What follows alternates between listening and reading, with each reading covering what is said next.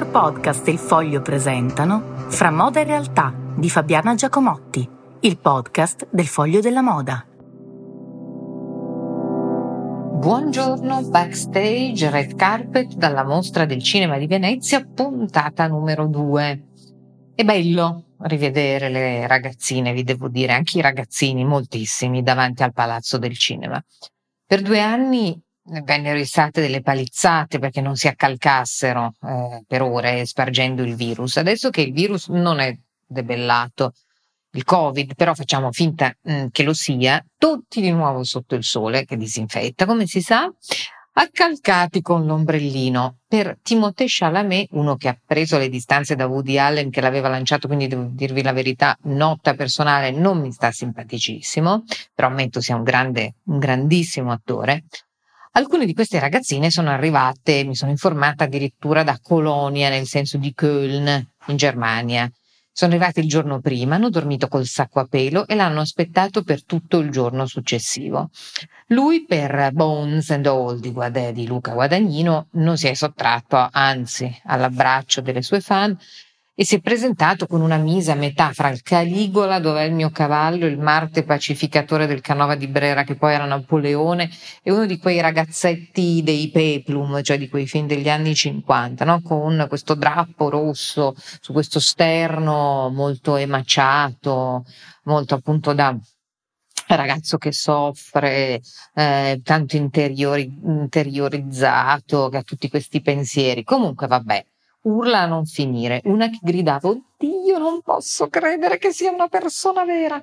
E chissà che cosa, immag- che cosa immaginava che fosse, Sono un po' di robe così. Le attrici, alcune fantastiche, come Kate Blanchett, che regge perfino a un vestito modello davanzale fiorito di schiaparelli, sono state in questi giorni applaudite certamente di meno. Forse mh, nei prossimi giorni sarà Penelope Cruz, altrettanto amate. Uh, L'uomo quest'anno si porta molto al festival, alla mostra del cinema di Venezia, soprattutto quando nella vita cerca la bellezza nei panni non di un uomo ma di una donna.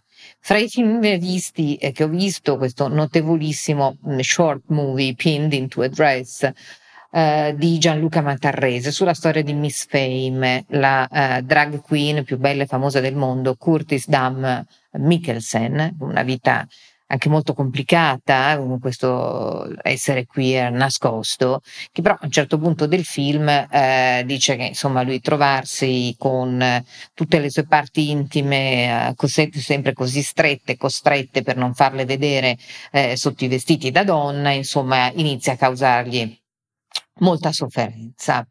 Quindi uno, pen- uno dice, ma perché magari non iniziare a pensare a una, una, trasformazione diversa. Comunque vi devo dire, appunto, si porta moltissimo l'uomo quest'anno, molto, davvero molto di più delle donne. E poi parliamo dei signori più o meno conosciuti che appaiono sul red carpet invece come spettatori, spettatori però importanti, quindi ottengono questo passaggio. Vi devo dire, avendolo fatto un paio di volte il red carpet, che è imbarazzantissimo l'idea di essere lì, che tocca a te, devi fare la passerella e hai il terrore che non scattino le macchine fotografiche. Una figura orribile che passi e ci sono i fotografi, una schiera di fotografi che dicono e questo o e questa chi è? Un disastro. Um, naturalmente quando scattano le cose cambiano, però tutti lo vogliono fare, le emozioni di questo red carpet appena possibile. Per un caso l'altra sera dopo il red carpet di una serata sono rimasta all'imbarcadero del Palazzo del Cinema aspettando un motoscafo che avrebbe dovuto portarmi a una cena. Ho arriva- visto arrivare moltissimi di questi signori, anche grandi nomi dell'imprenditoria veneta. Uh, però credo di averne visti solo due su una cinquantina vestiti appena passabilmente.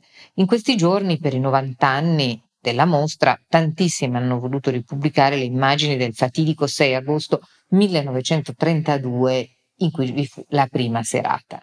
Ecco, dove sono finiti tutti quei belli smoking? E soprattutto perché così pochi sanno indossarlo e soprattutto sanno quando lo si indossa e quando no. Pare che tutti gli smoking siano finiti addosso ai mariti delle Federica Pellegrini, che non sanno, evidentemente vengono consigliati male dai loro organizzatori, Non sanno nemmeno che non ci si sposa in smoking. Al pomeriggio va ancora il mezzo tight. Lo smoking è per una serata non particolarmente importante, quindi la cosa migliore sarebbe stato proprio metterlo alla mostra del cinema di Venezia con delle bellissime pantofole di velluto.